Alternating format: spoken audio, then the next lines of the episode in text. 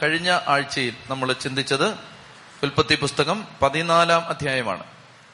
ഉൽപ്പത്തി പുസ്തകം 14-ാം അധ്യായത്തിൽ പറഞ്ഞത്, പെട്ടെന്ന് ഞാൻ ഒന്ന് 15-ാം അധ്യായത്തിലേക്ക് കടക്കുന്നതിന് 14-ാം അധ്യായത്തിൽ പറഞ്ഞത് ആവശ്യമായതുകൊണ്ട്, ഉൽപ്പത്തി പുസ്തകം 14-ാം അധ്യായത്തിൽ പറഞ്ഞത് സോതോം രാജാവിനെ, സോതോം നിവാസികളെ അയൽ രാജ്യങ്ങൾ, 4-5 രാജ്യങ്ങൾ ഒരുമിച്ച് വന്ന് ആക്രമിച്ചു. അപ്പോൾ എന്ത് സംഭവിച്ചു? അവർ ലോത്തിനെയും ലോത്തിന്റെ ഭാര്യയും ലോത്തിന്റെ മക്കളെയും അവരെയെല്ലാം അവരടിമകളായിട്ട് പിടിച്ചുകൊണ്ടുപോയി. അപ്പൊ അങ്ങനെ ലോത്തിനെ കൊണ്ടുപോയി എന്ന് മനസ്സിലായപ്പോ ഹെബ്രായക്കാരനായ രക്ഷപ്പെട്ട ഒരാൾ വന്ന് അബ്രഹാമിനോട് പറയുകയാണ്, അബ്രഹാമേ, ഇതാ ലോത്തിനെയും ലോത്തിന്റെ ഭാര്യയെയും മക്കളെയും എല്ലാം അയൽ രാജ്യങ്ങൾ, ശത്രു രാജ്യങ്ങൾ കൊണ്ടുപോയിരിക്കുകയാണ്. അപ്പോൾ അബ്രഹാം ചെയ്യുന്നത്, ലോത്ത് ഉപ്പ് തിന്നവൻ വെള്ളം കുടിക്കും എന്ന് പറയാതെ അബ്രഹാം ചെയ്യുന്നത് എന്താണ്? എന്ത് ചെയ്തു? സ്വന്തം വീട്ടിൽ തന്നെ വളർന്നവരും പയറ്റിത്തെളിഞ്ഞവരുമായ എത്ര പേരാണ്? 318 ആളുകളുമായി ഈ രാജാക്കന്മാരുടെ പുറകെ ചെന്ന് അവരെ ആക്രമിച്ച് കീഴ്പ്പെടുത്തി ലോത്തിനെയും ലോത്തിന്റെ കുടുംബാംഗങ്ങളെയും തിരിച്ചു കൊണ്ടുവന്നു. അങ്ങനെ തിരിച്ചു കൊണ്ടുവരുന്ന സമയത്ത്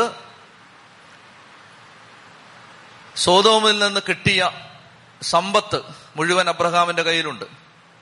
അപ്പോൾ സോതോം രാജാവ് അബ്രഹാമിന്റെ അടുത്ത് വന്ന് അബ്രഹാമിനോട് പറയുകയാണ്, ഈ സമ്പത്ത് മുഴുവൻ നീ എടുത്തുകൊള്ളുക. അങ്ങനെ സോതോം രാജാവ് വന്ന് പറയുമ്പോൾ വേറൊരു രാജാവ് രംഗപ്രവേശം ചെയ്യുകയാണ്. ആ രാജാവിന്റെ പേരാണ് മൽക്കീസദേക്ക്. മൽക്കീസദേക്ക് സാലേമിലെ രാജാവായിരുന്നു. നീതിയുടെ രാജാവെന്നാണ് ആ വാക്കിന്റെ അർത്ഥം, അവന്റെ പേരിന്റെ അർത്ഥം. സമാധാനത്തിന്റെയും നീതിയുടെയും രാജാവ് എന്നവൻ അറിയപ്പെട്ടു. ആ രാജാവ് വന്നിട്ട് അബ്രഹാമിനോട് ഒരു പ്രഭാഷണം നടത്തി. ആ പ്രഭാഷണത്തിൽ 2 വാക്യങ്ങളെ ഉണ്ടായിരുന്നുള്ളൂ. എന്താണത്? എന്താണ് ആ പ്രഭാഷണം? എന്താണ്? അതായത് അബ്രഹാമിനോട് പറയുകയാണ്, അത്യുന്നതനായ ദൈവത്തിന്റെ, ആകാശത്തിന്റെയും ഭൂമിയുടെയും നാഥനായ അത്യുന്നതനായ ദൈവത്തിന്റെ കൃപാകടാക്ഷം നിന്റെ മേൽ ഉണ്ടായിരിക്കട്ടെ. അതാണ് ഒന്നാമത് പറയുന്നത്. അതായത് അബ്രഹാമിനോട് പറയുകയാണ്, നിന്റെ നോട്ടം ഇപ്പോൾ നീ സമ്പത്തിൽ വെക്കാൻ പാടില്ല. ഇപ്പൊ നിന്റെ കയ്യിൽ ഇഷ്ടം പോലെ സമ്പത്തുണ്ട്. സോതോമിൽ നിന്ന് ശത്രു രാജ്യങ്ങൾ കവർന്നെടുത്ത് കൊണ്ടുപോയ സമ്പത്ത് വീണ്ടെടുത്ത് നീ തിരിച്ചു വരുമ്പോ നിന്റെ കയ്യിൽ ഇഷ്ടം പോലെ സമ്പത്തുണ്ട്. പക്ഷെ നിന്റെ നോട്ടം ഈ സമ്പത്തിൽ വെക്കാൻ പാടില്ല. അത്യുന്നതനായ ദൈവമാണ് നിന്റെ സമ്പത്ത്. ഇതാണ് ഒന്നാമത് പറയുന്നത്. രണ്ടാമത് പറയുകയാണ്, അബ്രഹാമിന് 318 പേരെയും കൊണ്ട് 4 രാജാക്കന്മാരെ തോൽപ്പിക്കുമ്പോൾ സ്വാഭാവികമായും ഉണ്ടാവാൻ സാധ്യതയുള്ള അഹങ്കാരം ഉണ്ടാവാതിരിക്കാൻ വേണ്ടി പറയുകയാണ്, അബ്രഹാമിനോട് പറയുകയാണ്, ശത്രുക്കളെ നിന്റെ കയ്യിൽ ഏൽപ്പിച്ച് തന്നത് ദൈവമാണ്. അപ്പൊ നീ അല്ല ഇത് ചെയ്തത് സത്യത്തിൽ ദൈവമാണ്. അപ്പൊ ഈ 2 കാര്യങ്ങൾ ഞാൻ പറഞ്ഞു. ഒന്ന് ദ്രവ്യാഗ്രഹം, 2 അഹങ്കാരം. ഈ 2 തിന്മകൾ അബ്രഹാമിന് വരാതിരിക്കാൻ വേണ്ടി മെൽക്കീസദേക്കിനെ ദൈവം അയക്കുകയാണ്. ഇതാണ് നമ്മൾ 14-ാം അധ്യായത്തിൽ കണ്ടത്. അപ്പോൾ മെൽക്കീസദേക്കിന് ഈ പ്രഭാഷണത്തിന്റെ അർത്ഥം മനസ്സിലായി. അദ്ദേഹം വചനം കേട്ടിട്ട് അത് പാലിച്ച ആളാണ്. അതുകൊണ്ട് അബ്രഹാം, സോതോം രാജാവ് വന്നിട്ട് പറയുകയാണ്, ഇത് മുഴുവൻ നീ എടുത്തൊള്ളുക. സോതോമിൽ നിന്ന് ശത്രുക്കൾ കവർന്നെടുത്ത് കൊണ്ടുപോയി തിരിച്ചെടുത്ത് കൊണ്ടുവരുന്ന മുഴുവൻ സമ്പത്തും അത് മുഴുവൻ നീ എടുത്തുകൊള്ളുക.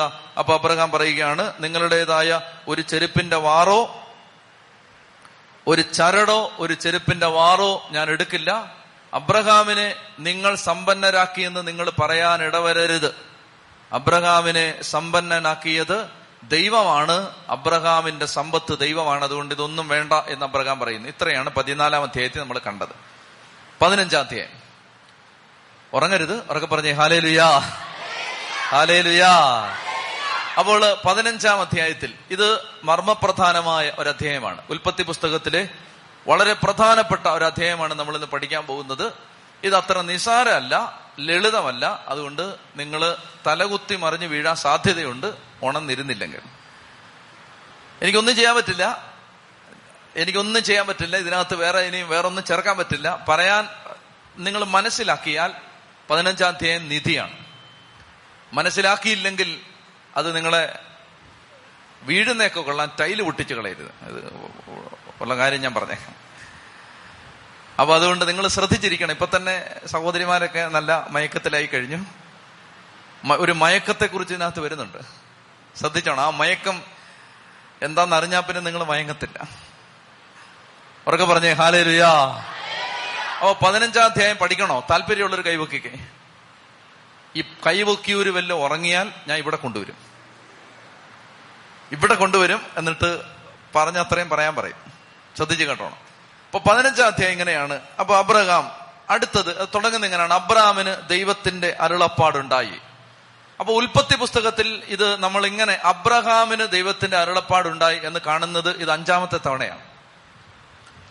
ഓരോ തവണയും അബ്രഹാമിന് ദൈവത്തിന്റെ അരുളപ്പാടുണ്ടാവുന്നത് ഓരോ പരീക്ഷകളിൽ ജയിച്ചു കഴിയുമ്പോഴാണ്. ദൈവത്തിന്റെ വെളിപ്പെടുത്തൽ അബ്രഹാമിന് കിട്ടുന്നത് പരീക്ഷയിൽ ജയിച്ചു കഴിയുമ്പോഴാണ്. ഒരു ടെസ്റ്റ് ദൈവം ഇടും.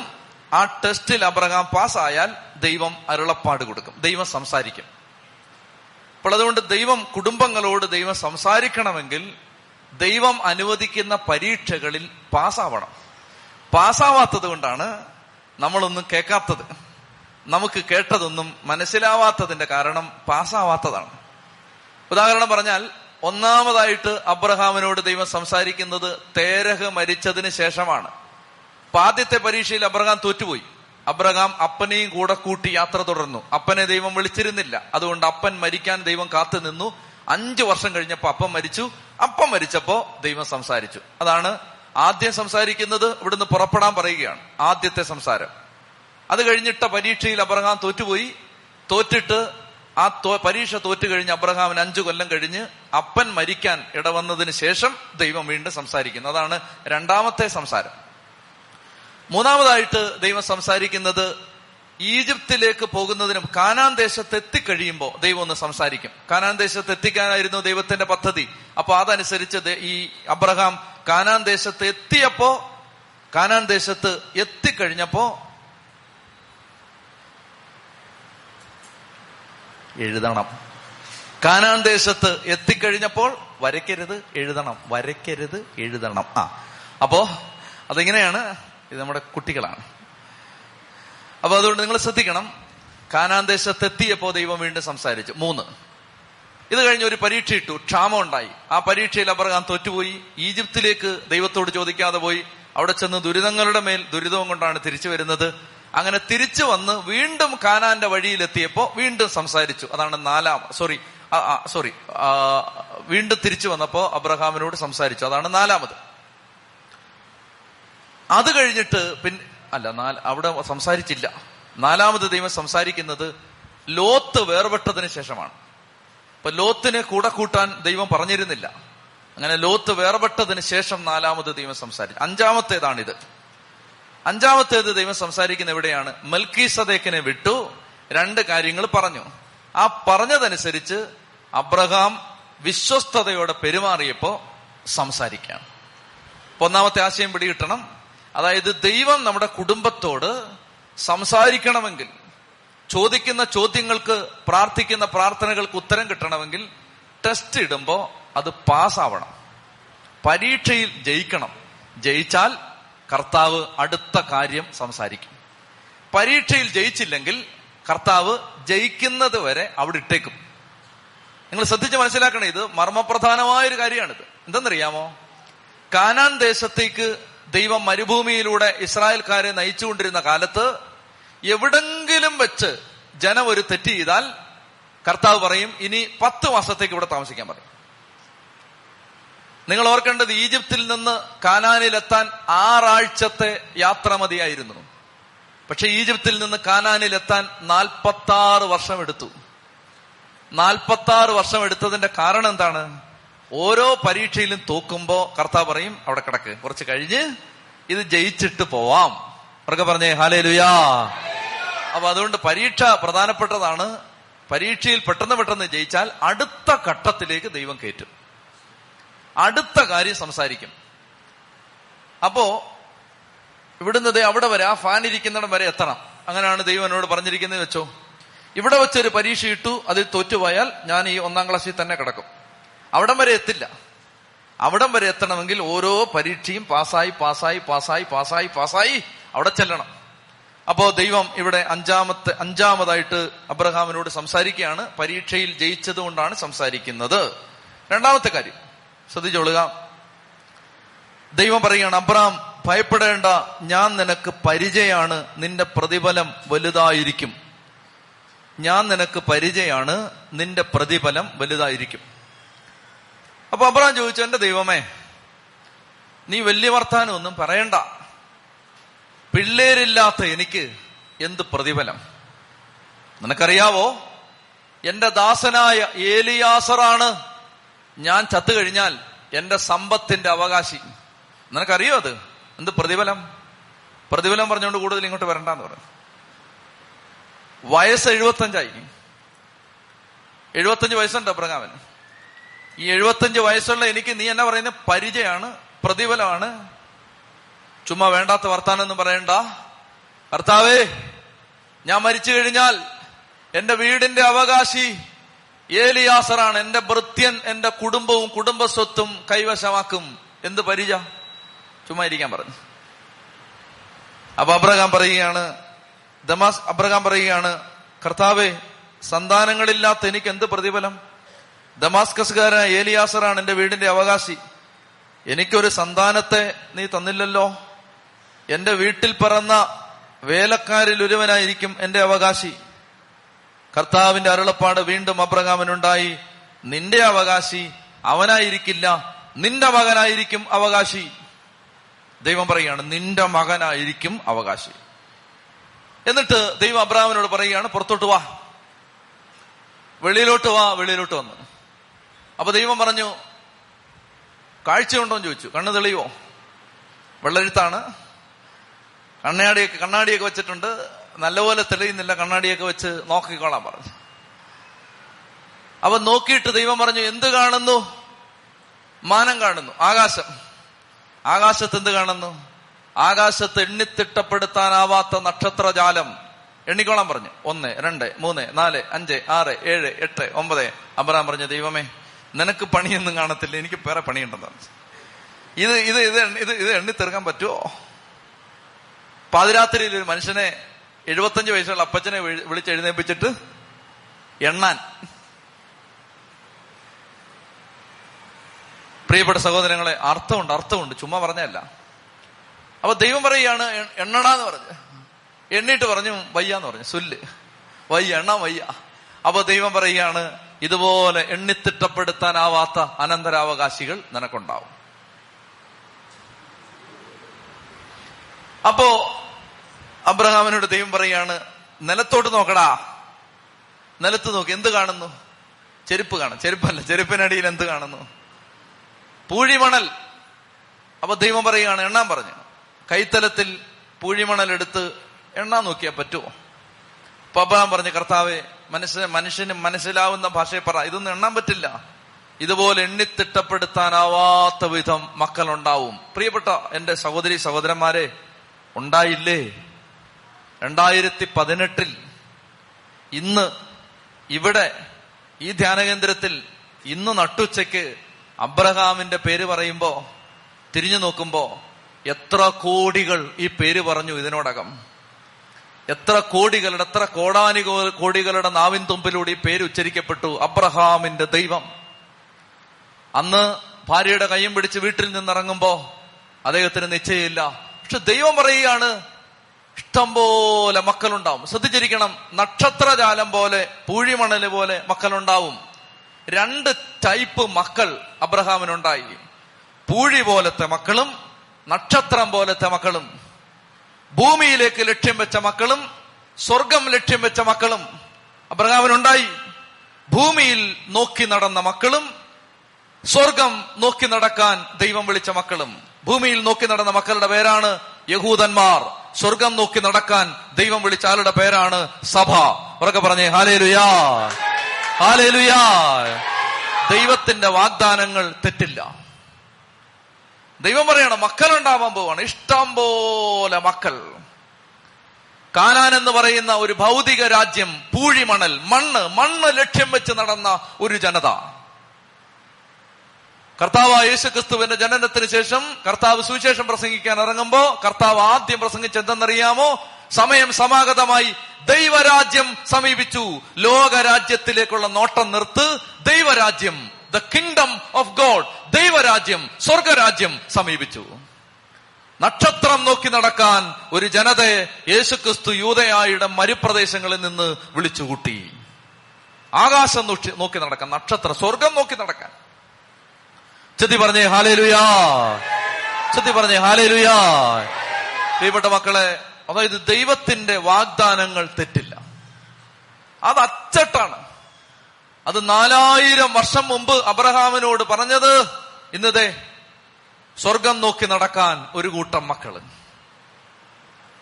ഇന്ന് ഈ ഭൂമി കിടന്ന് വേദനിക്കുന്ന വിഷമിക്കുന്ന ഒരു അമ്മയോട് പറയാണ്, മക്കൾ അമ്മേ വിഷമിക്കണ്ട, സ്വർഗത്തിൽ പ്രതിഫലമുണ്ട്. വരാനിരിക്കുന്ന നിത്യതയോട് തുലനം ചെയ്യുമ്പോ ഇന്നത്തെ കഷ്ടതകൾ എത്രയോ നിസാരമാണ്. അപ്പൊ ഇത് പറയാൻ പറ്റുന്നത് എങ്ങനെയാണ്? ഇത് പറയാൻ പറ്റുന്നത് ഈ മനുഷ്യനെ പാതിരാത്രിയിൽ വിളിച്ചെഴുന്നേൽപ്പിച്ച് ദൈവം പറയുകയാണ്, നിനക്ക് സന്താന പരമ്പരകൾ ഉണ്ടാവും. ഭൂമി നോക്കി നടക്കുന്ന ഒരു ജനത, സ്വർഗം നോക്കി നടക്കുന്ന ഒരു ജനത. ചെത്തി പറഞ്ഞേ ഹല്ലേലൂയാ, ഹല്ലേലൂയാ. പ്രിയപ്പെട്ട സഹോദരങ്ങളെ, അങ്ങനെ അബ്രഹാമിനോട് കർത്താവിന്റെ അരുളപ്പാട് കിട്ടുകയാണ്. അപ്പൊ ഈ സമയത്ത് അബ്രഹാമിന് അതൊന്നും മനസ്സിലാവുന്നില്ല. അദ്ദേഹം ചിന്തിക്കുന്നത് എന്തെന്നറിയാമോ? നല്ലൊരു വടിയുണ്ടെങ്കിൽ നിൽക്കാൻ പോലും പറ്റും, എന്നിട്ടും ഇങ്ങനെ ബാലൻസ് കിട്ടുന്നില്ല. അങ്ങനെയുള്ള ഒരുത്തനോടാ പറയുന്നത് നിനക്ക് ഇതേ നക്ഷത്രം പോലെ പിള്ളേരുണ്ടാവുമെന്ന്. ദൈവമായോണ്ട് അയാളൊന്നും പറഞ്ഞില്ല. എന്ന് പറഞ്ഞാൽ എന്റെ പ്രിയപ്പെട്ട സഹോദരങ്ങളെ, ഇതൊന്നും പറയുമ്പോ ഇതൊക്കെ നടക്കുമെന്ന് ആർക്കറിയാം? ഇതൊന്നും പറയുമ്പോ ഇത് നടക്കുമോ എന്ന് സങ്കല്പിക്കാൻ പോലും പറ്റില്ല. കാരണം ഇവൻ വടി, ഒരു വടിയുണ്ടേലേ ഇയാൾക്ക് നൂന്ന് നീക്കാൻ പറ്റുമോ? അയാളോടാണ് ഈ പറയുന്നത് നക്ഷത്രജാലം പോലെ മക്കളുണ്ടാവുമെന്ന്. അയാളോട് ഇനി പറയുന്നത് ഭൂമിയിൽ എണ്ണിത്തിട്ടപ്പെടുത്താനാവാത്ത മണൽപ്പരപ്പ് പോലെ, പൂഴിമണല് പോലെ മക്കൾ. അപ്പൊ ഒരു വാഗ്ദാനമൊക്കെ കിട്ടുമ്പോ ഉണ്ടല്ലോ, അത് നടക്കുമെന്ന് ചിന്തിച്ചാൽ പോലും സങ്കല്പത്തിൽ പോലും കാണാൻ പറ്റാത്ത കാര്യമാണ് ദൈവം പറയുന്നതെങ്കിലും ദൈവമാണ് പറഞ്ഞത് എന്നതുകൊണ്ട് അത് നടക്കും. അത് വിശ്വസിക്കണം. ഈ പറഞ്ഞതാര? പറഞ്ഞത് ദൈവമാണ്. ദൈവമാണെങ്കിൽ അത് നടക്കും. അപ്പൊ അതുകൊണ്ട് ഇവിടെ അത് കഴിഞ്ഞിട്ട് നമ്മൾ വായിക്കുകയാണ്. നിങ്ങളുടെ കൈ ബൈബിൾ ഉണ്ടേ നോക്കൂ. നക്ഷത്രങ്ങളുടെ എണ്ണമടക്കാൻ കഴിയുമോ? നിന്റെ സന്താന പരമ്പരയും അതുപോലെ ആയിരിക്കും. അവൻ കർത്താവിൽ വിശ്വസിച്ചു. ഇതിന് ഉപയോഗിച്ചിരിക്കുന്ന വാക്ക് ഹീബ്രു ഭാഷയിൽ കർത്താവിൽ വിശ്വസിച്ചു എന്ന് പറയുന്നതിന് ചുരുക്കി പറഞ്ഞാൽ ആ വാക്ക് ഇതാണ്, ആമേൻ. അപ്പൊ ഇത് കേട്ട ഉടനെ അബ്രഹാം പറഞ്ഞു ആമേൻ, ആമേൻ. എന്നൊക്കെ പറഞ്ഞേ ആമേൻ. ദൈവത്തിന്റെ വാഗ്ദാനങ്ങൾക്ക് ആമേൻ പറയണം. ആമേൻ, അത് നടക്കും, അത് നടക്കും. അതേ നടക്കൂ, അത് മാത്രമേ നടക്കൂ, അത് മാത്രമേ സംഭവിക്കൂ. ദൈവം പറഞ്ഞതെല്ലാം സംഭവിക്കും. അതുകൊണ്ടാണ് പരിശുദ്ധ അമ്മ കർത്താവ് അരുളി ചെയ്ത കാര്യങ്ങൾ നിറവേറുമെന്ന് വിശ്വസിച്ചവൾ ഭാഗ്യവതി. ദൈവം പറഞ്ഞതെല്ലാം നടക്കും. ഉറക്കെ പറഞ്ഞേ ഹല്ലേലൂയാ, ഉറക്കെ പറഞ്ഞേ ഹല്ലേലൂയാ, ഹല്ലേലൂയാ, ഹല്ലേലൂയാ, ഹല്ലേലൂയാ, ഹല്ലേലൂയാ. അപ്പോ കർത്താവ് പറഞ്ഞതിന് ആമേൻ പറഞ്ഞു. ഞാൻ പെട്ടെന്ന് ഒരു 2-3 മിനിറ്റ് കൊണ്ട്, 5 മിനിറ്റ് കൊണ്ട് വാഗ്ദാനങ്ങളെ കുറിച്ച് പെട്ടെന്ന് പറയാം. അതായത് ഈ ബൈബിളിൽ ചില ആളുകൾ, ഞാൻ ആളുകളുടെ പേര് പറയുന്നില്ല, ചില കൂട്ടം ആളുകൾക്ക് അവർക്ക് ഇതിനെ ഒരുപാട് തെറ്റിച്ച് വ്യാഖ്യാനിച്ചിട്ടുണ്ട്, ഈ ആമേൻ പറയുന്നതിനെ. അബ്രഹാം ആമേൻ പറഞ്ഞത് എന്നെ ശ്രദ്ധിക്കണം. കാരണം ചില ഗ്രൂപ്പുകളിലൊക്കെ പോയി ചിലർ പ്രാർത്ഥിച്ചിട്ട് വന്നിട്ട് അയലോക്കക്കാരൻ്റെ 5 ഏക്കർ കണ്ടിട്ട് ഇതെനിക്ക് കിട്ടട്ടെ ആമേൻ, ബെൻസ് കാർ കണ്ടിട്ട് ഇതെനിക്ക് കിട്ടട്ടെ ആമേൻ. പൊട്ടത്തരവാ. നീ മനസ്സിൽ കാണുന്നതെല്ലാം സംഭവിക്കും എന്നല്ല ഇതിന്റെ അർത്ഥം. ശ്രദ്ധിച്ചു കേൾക്കണം. ദൈവം പറഞ്ഞതിന് ആമേൻ പറഞ്ഞാൽ അത് നടക്കും, അതാണ് ഇതിന്റെ അർത്ഥം. അല്ലാതെ വഴിയെ പോന്നവൻ പറയുന്നതിനെല്ലാം ആമേൻ പറഞ്ഞാൽ നടക്കണമെന്നൊന്നുമില്ല. നിന്റെ ഉള്ളിൽ തോന്നുന്നതിന് ആമേൻ പറഞ്ഞാലും നടക്കണമെന്നൊന്നുമില്ല. ദൈവം പറഞ്ഞതിന് ആമേൻ പറഞ്ഞാൽ നടക്കും. ദൈവം പറഞ്ഞത് മുഴുവൻ ഈ പുസ്തകത്തിലുണ്ട്. ഈ പുസ്തകത്തിൽ പറയുന്ന വാഗ്ദാനങ്ങൾക്ക് ആമേൻ പറഞ്ഞാൽ അത് നടക്കും. അത് നിനക്ക് 100 വയസ്സാണേലും നടക്കും, 500 വയസ്സാണേലും നടക്കും, നിന്റെ മുമ്പിൽ ഒരു സാധ്യതയില്ലെങ്കിലും നടക്കും. അബ്രഹാം വൃദ്ധനായിരുന്നു, അവന്റെ ഭാര്യ വന്ധ്യയായിരുന്നു, ഗർഭധാരണത്തിനുള്ള ശേഷി അവൾക്ക് ഉണ്ടായിരുന്നില്ല. ഞാൻ വേണേൽ അതിന് മെഡിക്കൽ സയൻസ് പറയാം, പറയുന്നില്ല, ചേച്ചിമാർക്ക് നാണം വരും, അതുകൊണ്ട് ഞാൻ പറയുന്നില്ല. ഇതിനൊരു മെഡിക്കൽ സയൻസ് ഉണ്ട് ഇതിനകത്ത്.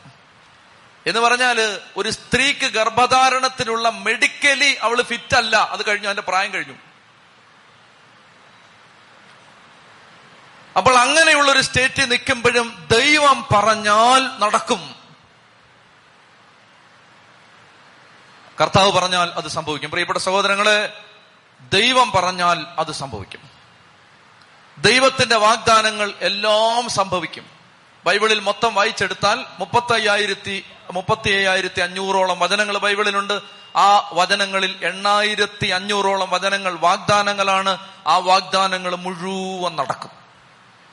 അതിനെന്നാണെന്ന് അറിയാം, ഈ ബൈബിൾ എടുത്ത് വായിച്ചിട്ട് ആമേൻ പറയണം. അവർക്ക് പറഞ്ഞേ ഹല്ലേലൂയ, ഹല്ലേലൂയ. ഉദാഹരണത്തിന് മകള് വഴിതെറ്റിപ്പോകുന്ന ഒരമ്മ ഇന്നിവിടെ എന്നെ കേൾക്കുന്നുണ്ടെങ്കിൽ, ഇങ്ങനൊരു വാഗ്ദാന കിടപ്പുണ്ട്: ഞാൻ നിന്റെ മേൽ നിക്ഷേപിച്ച ആത്മാവും ഞാൻ നിന്റെ അധരങ്ങളിൽ നിക്ഷേപിച്ച വചനങ്ങളും നിന്റെയോ നിന്റെ സന്തതികളുടെയോ അധരങ്ങളിൽ നിന്ന് അറ്റുപോവില്ല. ഇങ്ങനൊരു വചനം കിടപ്പുണ്ട് ബൈബിളിൽ, യെശയ്യാ 59:21.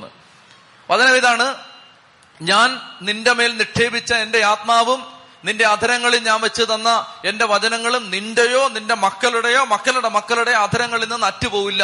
ഒരപ്പൻ ഒരമ്മ ഈ വചനം വായിച്ചിട്ട് ആമേൻ പറഞ്ഞാൽ മക്കളിൽ നിന്ന് ദൈവത്തിന്റെ ആത്മാവോ ദൈവത്തിന്റെ വചനമോ അറ്റുപോവില്ല. ദൈവമാണ് പറഞ്ഞത്. ജെറമിയായുടെ പുസ്തകം 1-ാം അധ്യായത്തിൽ ദൈവം ജെറമിയായോട് ചോദിക്കും, ജെറമിയാ നീ എന്ത് കാണുന്നു? അപ്പൊ ജെറമിയ പറയും, ഞാൻ ജാഗ്രതാ വൃക്ഷത്തിന്റെ ബദാം വൃക്ഷത്തിന്റെ ശാഖ കാണുന്നു. അപ്പൊ ദൈവം പറയും, നീ കണ്ടത് ശരി തന്നെ, ഞാൻ അരുളി ചെയ്ത വചനങ്ങൾ പൂർത്തിയാക്കാൻ ഞാൻ ജാഗ്രതയോടെ കാത്തിരിക്കുകയാണ്. ദൈവം കാത്തിരിക്കുകയാണെന്ന് എന്തിനാണെന്നറിയാമോ? ലോകത്തുള്ള സകല കാര്യങ്ങളും സകല മനുഷ്യരും പറയുന്ന പൂർത്തിയാക്കാനല്ല, ലോകത്തെ എല്ലാ പ്രാർത്ഥനകൾക്കും മറുപടി തരാനല്ല, ദൈവം കാത്തിരിക്കുന്നത് ദൈവം പറഞ്ഞ കാര്യങ്ങളെല്ലാം പൂർത്തിയാവും.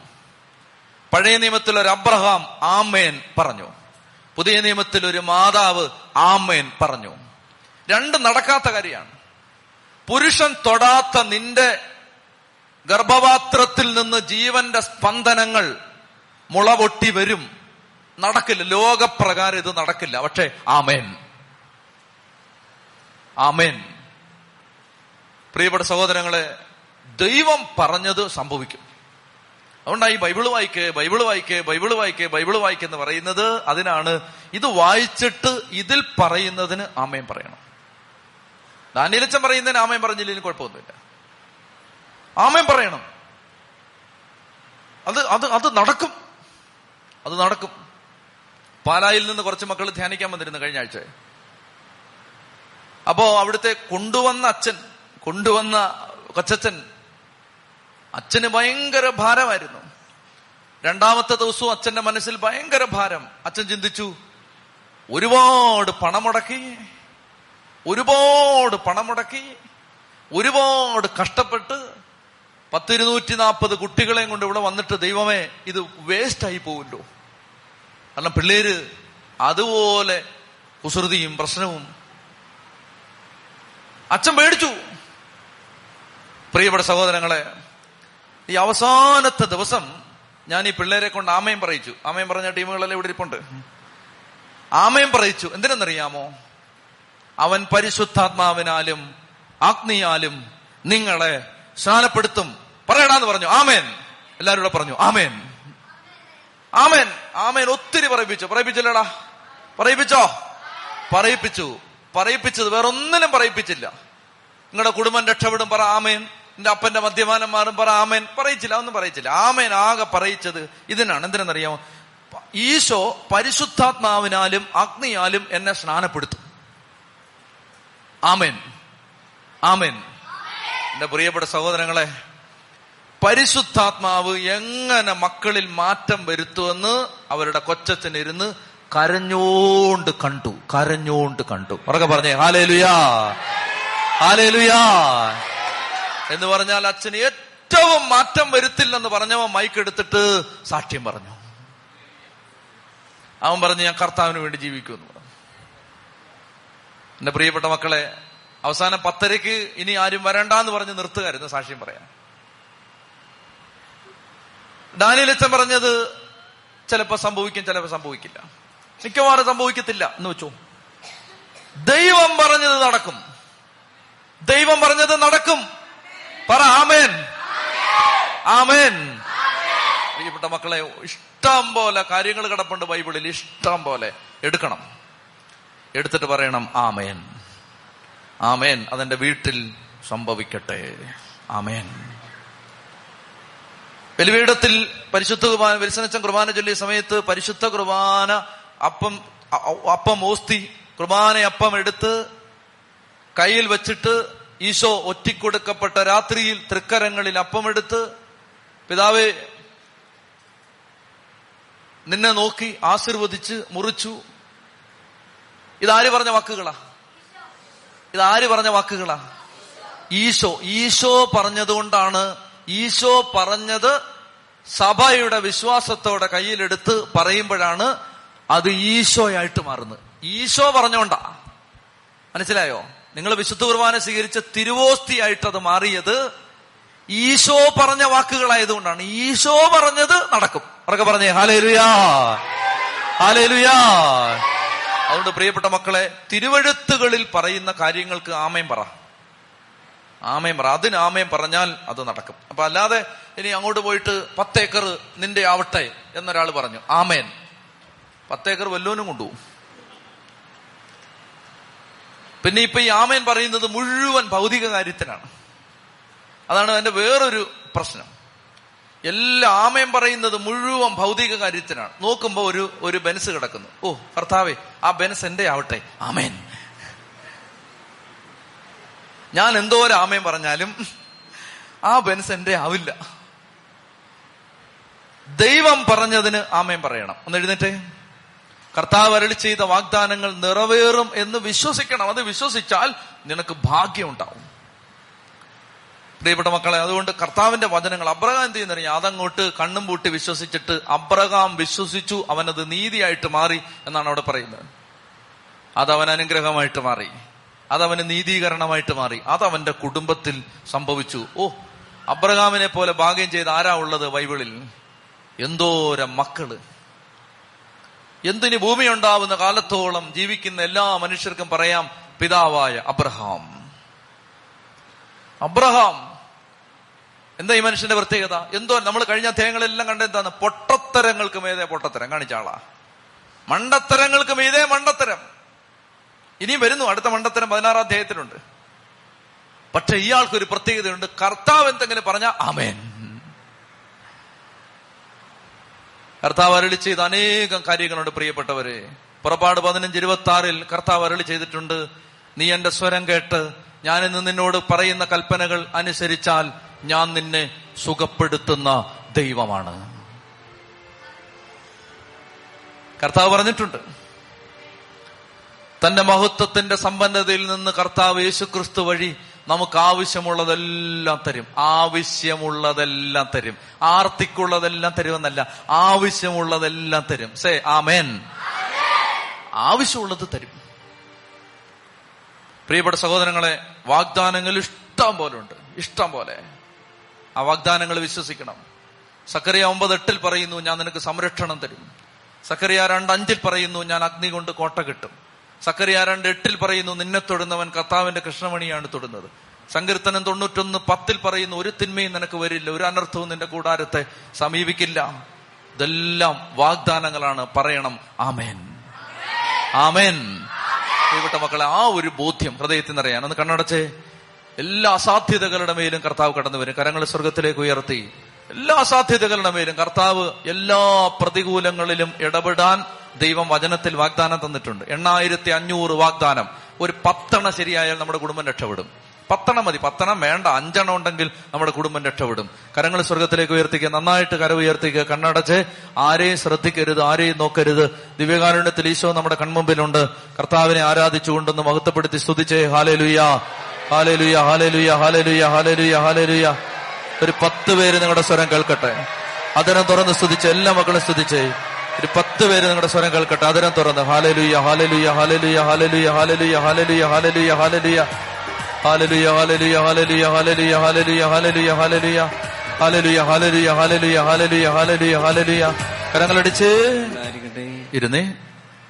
കർത്താവ് അരുളി ചെയ്ത വാഗ്ദാനം നിറവേറും എന്ന് പൂർണ്ണമായും അബ്രാഹാം വിശ്വസിച്ചു. അവൻ ആ ദൈവസ്വരത്തിന് ആമേൻ പറഞ്ഞു. അപ്പോൾ അടുത്തത് 7 വാക്യം. അപ്പോൾ കർത്താവ് പറയുകയാണ്, നിനക്ക് മക്കളുണ്ടാവും, നക്ഷത്രജാലം പോലെ പൂഴിമണൽ പരപ്പ് പോലെ മക്കളുണ്ടാവും എന്ന വാഗ്ദാനം ആമേൻ പറഞ്ഞ് അബ്രാഹാം സ്വീകരിച്ചു. അടുത്ത കാര്യം ഇതാണ്.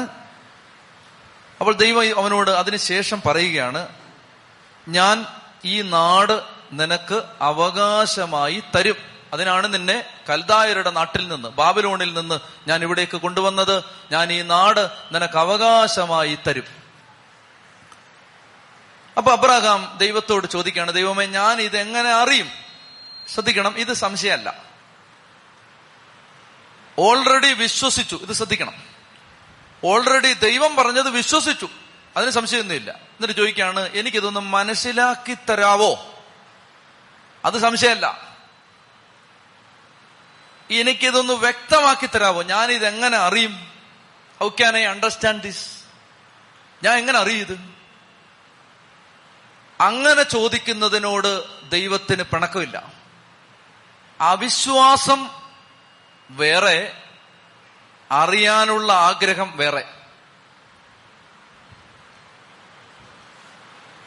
അവിശ്വാസം കൊണ്ടും ചോദിക്കാം, അറിയാൻ വേണ്ടിയും ചോദിക്കാം, രണ്ടും രണ്ടാണ്.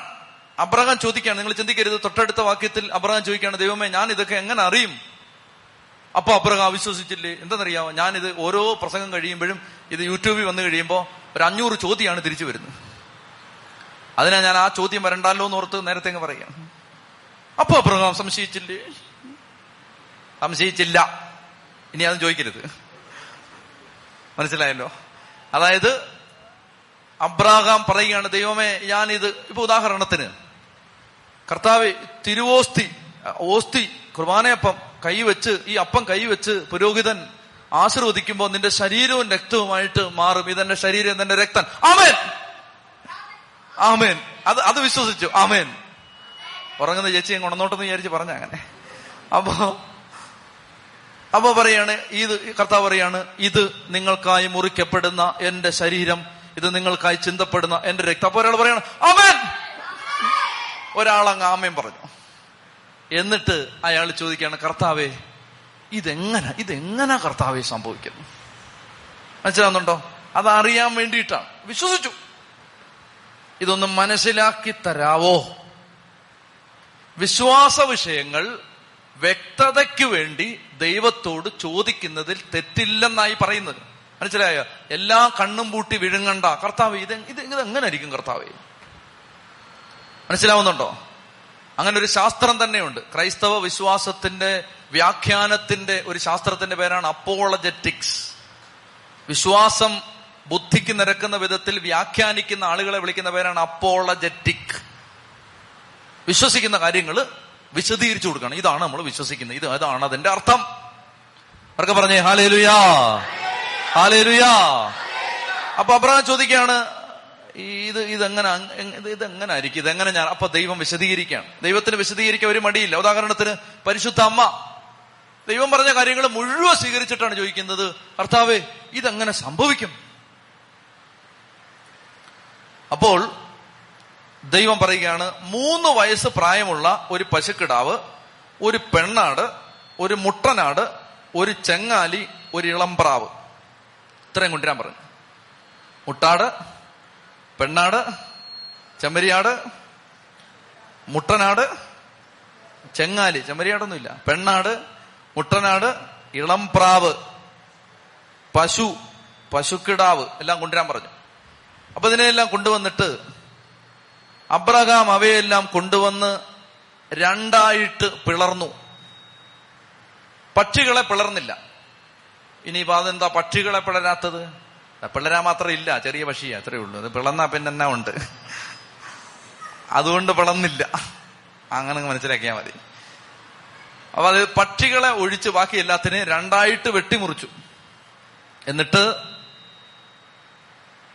ഇത് കർത്താവിന് സമർപ്പിക്കുകയാണ്. ശ്രദ്ധിക്കണം, ദൈവം പറഞ്ഞു ഇതെല്ലാം എങ്ങനെ സംഭവിക്കുമെന്ന് ഞാൻ നിനക്ക് കാണിച്ചു തരാം, നിനക്ക് ഞാൻ വെളിപ്പെടുത്തി തരാം. അതിനു മുമ്പ് നീ ഒരു സമർപ്പണം നടത്തണം, ഒരു ബലി നടത്തണം. ബലിക്കുള്ള സാധനമാണ് ഈ മുട്ടാട് പെണ്ണാട്, ആ സാധനം എല്ലാം വന്നത് ബലിക്കുള്ള. അതിനെല്ലാം കീറി. അപ്പൊ കീറിയാലേ ബലി നടക്കും. ഞാൻ മർമ്മം എന്ന് പറഞ്ഞാൽ ഇത് കിണറ്റിന്റെ അടിയിൽ നിന്ന് അങ്ങേ അറ്റത്തുനിന്ന് കോരിയെടുക്കുന്ന ഉറവയാണ്. ഇങ്ങനെ തലയും ചൊറിഞ്ഞുകൊണ്ടിരുന്നാൽ ഇതൊന്നും പിടികിട്ടത്തില്ല. മര്യാദക്കിരുന്നോ, ശ്രദ്ധിച്ചിരുന്നോണം. അതായത് വാഗ്ദാനങ്ങള് നിറവേറണമെങ്കിൽ ബലി നടക്കാനുള്ള സാഹചര്യങ്ങൾ അതിനു മുമ്പ് ദൈവം തരും. ബലി നടക്കുന്നുണ്ടോ വീട്ടിൽ? മുറിയുന്നുണ്ടോ വീട്ടിൽ? പിളരുന്നുണ്ടോ വീട്ടിൽ? അതിന്റെ അർത്ഥം എന്തെന്നറിയാം? വാഗ്ദാനങ്ങൾ എന്തോ നിറവേറാനുള്ള ഘട്ടത്തിലൂടെ നീ പൊക്കോണ്ടിരിക്കുക. അതുകൊണ്ടാണ് ഈ മുറിയുന്നത്, അതിനെ ഈ മുറിക്കാൻ പറയുന്നത്. മുറിക്കാതെ ഈ വാഗ്ദാനം നിറവേറില്ല. അവരൊക്കെ പറഞ്ഞേ ഹല്ലേലൂയ. ഒത്തിരി കണ്ണുനീര് ഇപ്പൊ വീട്ടിലുണ്ടോ? ഉണ്ടോ? ദൈവത്തിൽ വന്നിട്ടും കർത്താവിനെ അറിഞ്ഞിട്ടും കർത്താവിനെ സ്നേഹിച്ചിട്ടും കുറെ പിളരപ്പെടുന്നുണ്ടോ? ഉണ്ടെങ്കിൽ അതിനർത്ഥം എന്താണെന്നറിയാമോ? വലിയ വലിയ വലിയ കാര്യങ്ങൾ അമ്മയെ നിന്റെ വീട്ടിൽ നടക്കാൻ പോവുക. അതാ ഈ പിളരുന്നേ. അവരൊക്കെ പറഞ്ഞേ ഹല്ലേലൂയ ഹല്ലേലൂയ. അപ്പൊ കർത്താവ് പറഞ്ഞു ഇത് പിടികിട്ടണമെങ്കിൽ നീ ഇത് സാധനം കൊണ്ടുവന്നിട്ടെല്ലാം മുറിക്കാൻ പറഞ്ഞു. എല്ലാത്തിനെയും മുറിച്ച് പിളർന്നു വെച്ചപ്പോ ശ്രദ്ധിക്കണം, കഴുകന്മാർ വന്നു. ഇതെല്ലാം കൊണ്ട് പിളർന്നു വെച്ചു കഴിഞ്ഞപ്പോ ഇത് കൊത്തി തിന്നാൻ വേണ്ടി കഴുകന്മാർ വന്നു. അബ്രഹാം അവരെ ആട്ടിയോടിച്ചു. എന്താ എന്റെ അർത്ഥം എന്നറിയാമോ? മത്തായി 27, 24, 28 പറയുന്നുണ്ട്, ശവമുള്ളടുത്ത് കഴുകന്മാർ വരും. ആ കഴുകൻ എന്ന് പറഞ്ഞ പിശാചാണ്. ഒരു സമർപ്പണം നടത്താൻ ഒരുത്തൻ റെഡിയായി ബലി കൊടുക്കാൻ അങ്ങോട്ട് നിന്നപ്പോ ഉണ്ടല്ലോ ലവൻ വരികയാണ്. ഇതിന്റെ ആവശ്യമുണ്ടോ? ഇതിന്റെ കാര്യമുണ്ടോ? ഇത്രയും പ്രാർത്ഥിക്കണോ? ധ്യാനകേന്ദ്രത്തിന് വേണ്ടി ഇത്രയും കിടന്ന് കഷ്ടപ്പെടണോ? ഇത്രയും ശുശ്രൂഷ ചെയ്യണോ? നിനക്ക് എന്ത് കിട്ടി?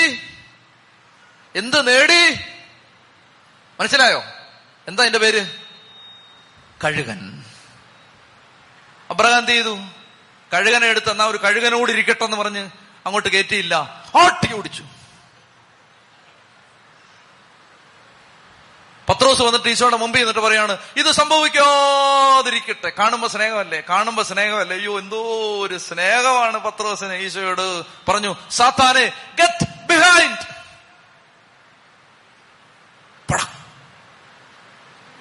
മനസ്സിലായി ആട്ടി ഓടിച്ചെന്താന്ന്? ഒരു ബലി നടത്താൻ ഒരുത്തൻ തയ്യാറായി വരുമ്പോ വരും കഴുകൻ. കെട്ടിയവന്റെ രൂപത്തിൽ വരും, ഭാര്യയുടെ രൂപത്തിൽ വരും, പിള്ളാരുടെ രൂപത്തിൽ വരും കഴുകൻ. അവരൊക്കെ പറഞ്ഞേ ഹല്ലേലൂയ ഹല്ലേലൂയ ഹല്ലേലൂയ. അതുകൊണ്ട് എന്ത് ചെയ്യണം എന്നറിയാമോ? കഴുകനെ ആട്ടി ഓടിക്കണം. അബ്രഹാം കഴുകനെ ആട്ടി ഓടിച്ചു. ഇനി അടുത്ത് ശ്രദ്ധിക്കണം, വളരെ പ്രധാനപ്പെട്ട ഭാഗങ്ങളാണിത്. അങ്ങനെ അവൻ അവയെല്ലാം കൊണ്ടുവന്ന് അവയെ രണ്ടായി പിളർന്ന് ഭാഗങ്ങൾ നേർക്കുനേരെ വെച്ചു. പക്ഷികളെ അവൻ പിളർന്നില്ല. പിണത്തിന്മേൽ, ഡെഡ് ബോഡിയുടെ മേൽ കഴുകന്മാർ ഇറങ്ങി വന്നപ്പോൾ അബ്രഹാം അവയെ ആട്ടി ഓടിച്ചു. സൂര്യൻ അസ്തമിച്ചുകൊണ്ടിരുന്നപ്പോൾ അബ്രഹാം ഗാഠനിദ്രയിലാണ്ടു. ഭീകരമായ അന്ധകാരം അവനെ ആവരണം ചെയ്തു. അപ്പൊ ഈ കഴുകനെ അങ്ങോട്ട് ആട്ടി ഓടിച്ചു കഴിഞ്ഞപ്പോ പെട്ടെന്ന് ഇരുട്ടായി. അബ്രഹാം പെട്ടെന്ന് ഉറങ്ങിപ്പോയി. അതിന് മുമ്പേ തന്നെ ചേച്ചിമാർ ഉറങ്ങിപ്പോയി. മനസ്സിലായോ? അബ്രഹാം ഗാഠനിദ്രയിലാട്ട്. ഭയങ്കര ഇരുട്ട്. പ്രിയപ്പെട്ട മക്കളെ, വാഗ്ദാനങ്ങൾ നിറവേറുന്നതിന് മുമ്പ് ഉത്തരം കിട്ടാത്ത ഒരു കാലം നിന്റെ വീട്ടിൽ ഉണ്ടാവും. അതിന്റെ പേരാണ് ഈ ഇരുട്ട്.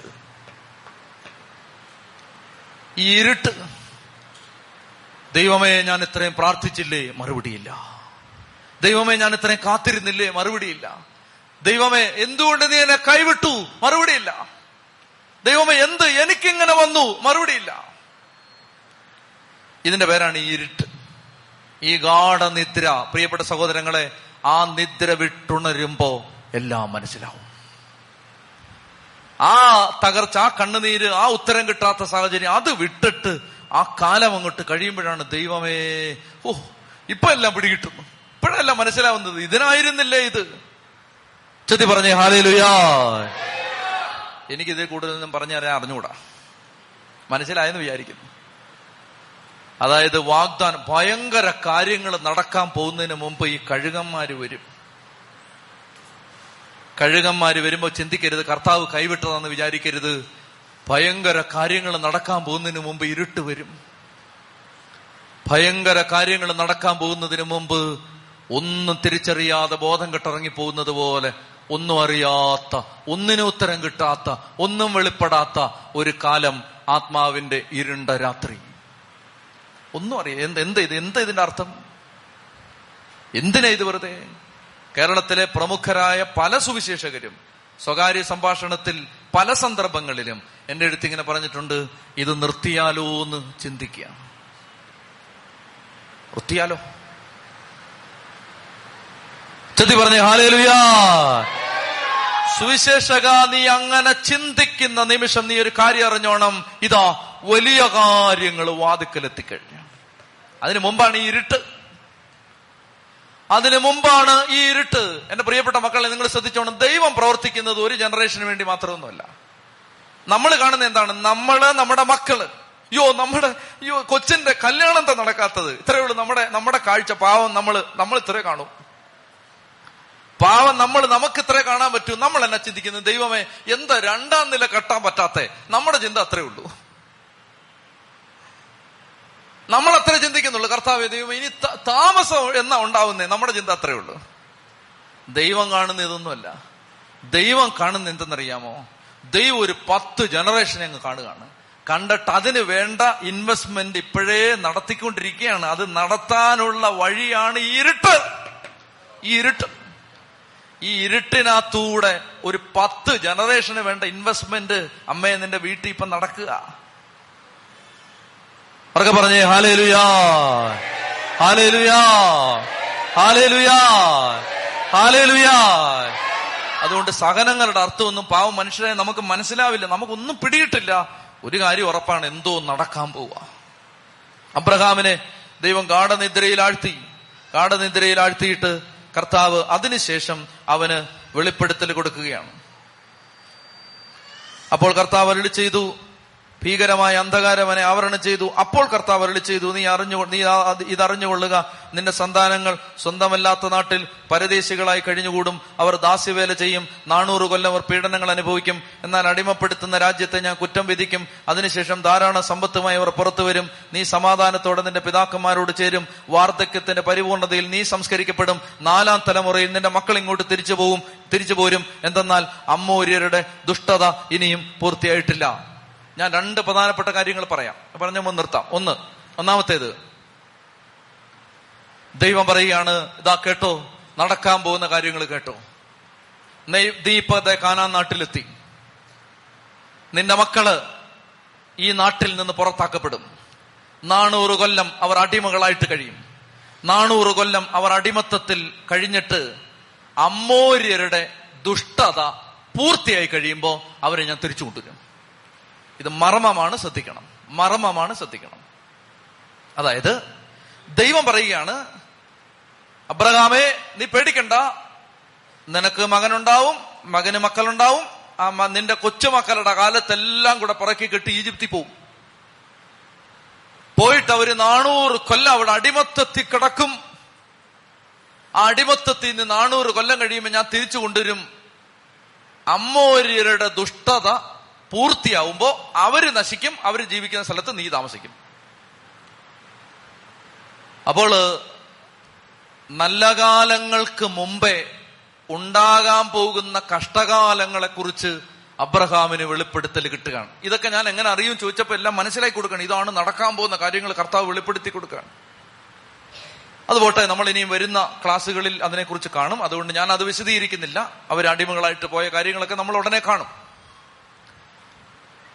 നിങ്ങൾക്ക് സംശയം വരാൻ സാധ്യതയുള്ള ഇതാണ്, അമ്മോര്യരുടെ ദുഷ്ടത ഇനിയും പൂർത്തിയായിട്ടില്ല എന്നാണ് അതിനർത്ഥം.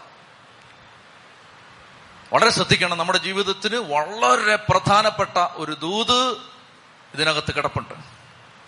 അതായത് നമ്മളിങ്ങനെ പാപം ചെയ്ത് അനുദപിക്കാതെ പോകുമ്പോ ഈ പാപം കുന്നുകൂടും എന്നൊരു പ്രയോഗം ബൈബിളിലുണ്ട്. പാപം കുന്നുകൂടും എന്ന് പറഞ്ഞാല്, ഒരു പാപം ചെയ്തു, യാതൊരു അനുതാപവും ഇല്ല. വീണ്ടും പാപം ചെയ്തു, യാതൊരു അനുതാപവും ഇല്ല. കുമ്പസാരമില്ല, ഏറ്റുപറച്ചിലില്ല, പ്രായച്ചിത്തമില്ല, പരിഹാരത്തിന്റെ ജീവിതമില്ല. ഇങ്ങനെ പാപം ചെയ്തു.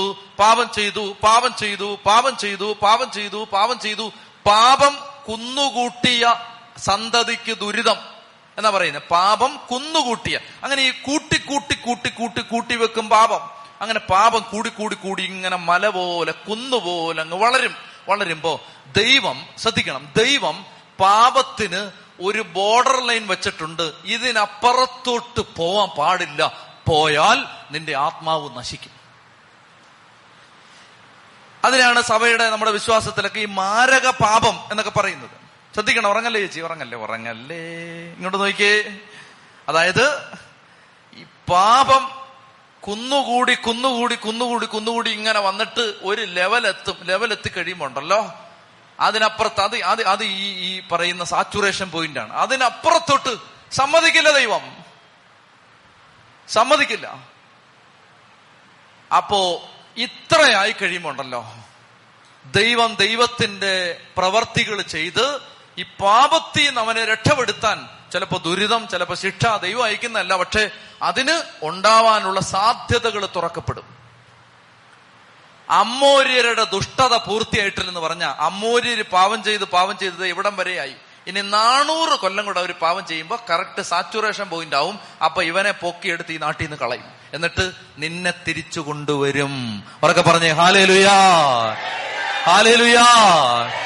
മനസ്സിലാവുന്നുണ്ടോ? അതായത് ഇത് പാഠമാണ്, പാഠം. എന്താ കുമ്പസാരിക്കേണ്ട? കുമ്പസാരത്തിന്റെ വില എന്താണെന്നറിയാമോ? ഈ കുന്നിടിച്ചു കളയുന്ന പരിപാടിയുടെ പേരാണ് കുമ്പസാരം. മനസ്സിലായി? ഇത് കൂനകൂടാ സമ്മതിക്കാതെ അത് ഇടിച്ചു കളഞ്ഞ് വൃത്തിയാക്കുന്ന ഏർപ്പാടിന്റെ പേരാണ് കുമ്പസാരം. 10 വർഷം, 15 വർഷം, 5 വർഷം, 2 വർഷം, 1 വർഷം കുമ്പസാരമില്ല. നീ കുമ്പസാരിക്കണ്ട. ഇത് കൂടി വരും മോനെ. ഒരു ലെവലുണ്ട്, അത് കഴിഞ്ഞാൽ പിന്നെ പറ്റില്ല. പിന്നെ ഇത് മുഴുവൻ പൊളിച്ച് വേറെടുത്തിടും. നിങ്ങക്ക് വിഷമായോ? എന്നാ അടുത്ത ഘട്ടം പറയാം. ഇത്തിരിയുടെ വിഷമം. ഉറക്കെ പറഞ്ഞേ ഹല്ലേലൂയാ. ഇവിടെ സഹോദരങ്ങളെ, അപ്പൊ 15-ാം അധ്യായം കഴിഞ്ഞു. എന്റെ അമ്മോ, ചങ്ക് പറഞ്ഞു പോയിരുന്നു. ഇത് ഭയങ്കര പാടായിരുന്നു. നിങ്ങൾക്ക് നല്ല സുഖമാണ്, ഇങ്ങനെ കേട്ടാൽ മതി. അതായത് 15-ാം അധ്യായം കഴിഞ്ഞു. അപ്പൊ ഞാൻ പറഞ്ഞ് അവസാനിപ്പിക്കുകയാണ്. എന്നിട്ട് നമുക്ക് ആരാധന നടത്തി ഇന്നത്തെ ശുശ്രൂഷ അവസാനിപ്പിക്കാം. അതായത് 15-ാം അധ്യായത്തിൽ എന്താ പറഞ്ഞത്? അബ്രഹാം പറഞ്ഞു, ദൈവമേ കൂടുതൽ വർത്താനെന്ന് പറയണ്ട. എനിക്ക് ആ പിള്ളേരില്ല. എനിക്കറിയാം, എന്റെ വേലക്കാരനാണ്, വീടിന്റെ അവകാശിയാൻ പോകുന്നത്. അപ്പൊ ദൈവം പറയാണ്, സങ്കടപ്പെടേണ്ട മക്കളെ, നിനക്ക് നിന്റെ മകനായിരിക്കും അവകാശി. പിന്നെ വയസ്സ് 75 വടിയുടെ സപ്പോർട്ടില്ല, നിൽക്കാൻ പറ്റില്ല, ചുമ്മാ ആവശ്യമില്ലാത്ത പറയരുത്. അപ്പൊ ദൈവം പറഞ്ഞു, പുറത്തുവാ, നക്ഷത്രം പൂഴിമണൽ. എന്റെ അർത്ഥം മനസ്സിലായല്ലോ? ഭൂമിയെ നോക്കി യാത്ര ചെയ്യുന്നൊരു ജനം, സ്വർഗം നോക്കി യാത്ര ചെയ്യുന്നൊരു ജനം. ഇങ്ങനെ രണ്ട് ടൈപ്പ് മക്കളുണ്ട് അബ്രഹാമിന്. ഒന്ന് യഹൂദ ജനത, 2 പുതിയ നിയമ ക്രിസ്ത്യാനികൾ. ചെത്തി പറഞ്ഞേ ഹല്ലേലൂയാ. അപ്പൊ അബ്രഹാം ചോദിക്കുകയാണ്, എനിക്കൊന്ന് മനസ്സിലാക്കി തരാം, ഒന്ന് തെളിച്ച് പറയാവോ? ദൈവം പറയാണ്, തെളിച്ച് എന്താ നടക്കാൻ പോണെന്ന് കാണിച്ചു തരാന്ന് പറഞ്ഞു. ദൈവം കാണിച്ചു തരാൻ പോവാണ്, നീ ശ്രദ്ധിച്ച് ഇത് കേട്ടിരുന്നോണം എന്ന് പറഞ്ഞിട്ട് ദൈവം പറഞ്ഞു, മൃഗങ്ങളെ, സാക്രിഫീഷ്യൽ ആനിമൽസ് കൊണ്ടുവരാൻ പറഞ്ഞു. എല്ലാം കൊണ്ടുവന്നു. പിളര് മുറിച്ചു. അപ്പതേ കഴുകൻ. ആരാ കഴുകൻ? പിശാച്. അങ്ങനെ എല്ലാ ആഴ്ചയും വേറ്റിനാട് പോകേണ്ട കാര്യം എന്താണ്? വീട്ടിലിരുന്ന് പ്രാർത്ഥിച്ചാ പോരെ? അവിടെ തന്നെ പോകണമെന്ന് എന്താ നിർബന്ധം? പല കഴുകന്മാര് വരും. അപ്പോ ശ്രദ്ധിച്ചോണം, ഈ കഴുകന്മാര് വന്നിട്ട് ഈ സമർപ്പണത്തിൽ നിന്ന് പിന്തിരിപ്പിക്കും. അബ്രഹാം എന്ത് ചെയ്തു? ആട്ടിയോടിച്ചു. അപ്പോൾ ദൈവത്തിന്റെ അഗ്നി ഈ ബലിമൃഗത്തിന്റെ മേൽ ഇറങ്ങി വന്നു, അഭിഷേകം ഇറങ്ങി വന്നു. അപ്പൊ അബ്രഹാമിന് ബോധമില്ലാതായി, ഇരുട്ടായി, ഒന്നും കാണാൻ പറ്റാതായി, ബോധം കെട്ടിറങ്ങിപ്പോയി. അപ്പൊ ദൈവം പറയുകയാണ്, 400 കൊല്ലം അടിമകളായിട്ട് നിന്റെ മക്കൾ കഴിയും, അതിനുശേഷം അവരെ ഞാൻ തിരിച്ചു കൊണ്ടുവരും. അമ്മൂരിയുടെ ദുഷ്ടത പൂർത്തിയാവുമ്പോ തിരിച്ചു വരും. എഴുന്നേറ്റ് 15-ാം അധ്യായം. കർത്താവ് നമുക്ക് തരുന്ന ബോധ്യങ്ങള്, കാഴ്ചപ്പാടുകള് സ്വീകരിച്ചുകൊണ്ട് നമ്മൾ അബ്രഹാമിനോട് ചേർന്ന്, പുതിയ നിയമ ജനതയോട് ചേർന്ന് നമ്മൾ യാത്ര ചെയ്യുക, പഴയ നിയമ ജനതയോട് ചേർന്ന് യാത്ര ചെയ്യുകയാണ്. നമ്മൾ ഈ യാത്ര അവസാനിപ്പിക്കുന്നത് എവിടെയാണ്? നമ്മൾ ഈ യാത്ര അവസാനിപ്പിക്കുന്നത് എവിടെയാണെന്നറിയാമോ? ഈ യാത്ര നമുക്ക്, നമ്മളല്ല ഞാനും നിങ്ങളും ജീവിച്ചിരിപ്പുണ്ടെങ്കിൽ നമ്മൾ ഈ യാത്ര അവസാനിപ്പിക്കാൻ പോകുന്ന എവിടെയെന്നറിയാമോ? എവിടെയെന്നറിയാമോ? നമ്മൾ ഈ ബൈബിൾ പഠനം അവസാനിപ്പിക്കാൻ പോകുന്ന എവിടെയെന്നറിയാമോ? അത് ഈ ബലിപീഠത്തിലായിരിക്കും. ഈ പുസ്തകം മുഴുവൻ യാത്ര ചെയ്യുന്നത് എവിടേക്കാണെന്നറിയാമോ?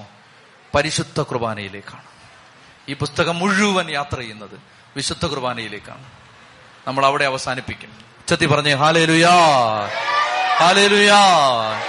പ്രിയപ്പെട്ട മക്കളെ, അതുകൊണ്ട് കർത്താവിന്റെ ശക്തിയിലും കർത്താവിന്റെ കൃപയിലും ആശ്രയിച്ചുകൊണ്ട് നമുക്ക് ദൈവം തന്ന ബോധ്യങ്ങള്, കർത്താവ് തന്ന കാഴ്ചപ്പാടുകൾ സ്വീകരിച്ച് നമ്മളിപ്പോൾ പ്രാർത്ഥിക്കുകയാണ്. ഈ ആരാധനയുടെ സമയത്ത് പ്രിയപ്പെട്ട മക്കളെ, നിങ്ങളെല്ലാം ഒത്തിരി ക്ലേശങ്ങളുടെ നടുവിൽ വരുന്നതാണ്. കഴിഞ്ഞ ആഴ്ച വന്നവരോട് ഞാൻ പറഞ്ഞിരുന്നു, അതായത് എണ്ണയാട്ടുമ്പോൾ കിട്ടുന്ന ബൈ പ്രോഡക്റ്റ് ആണ് പിണ്ണാക്ക്.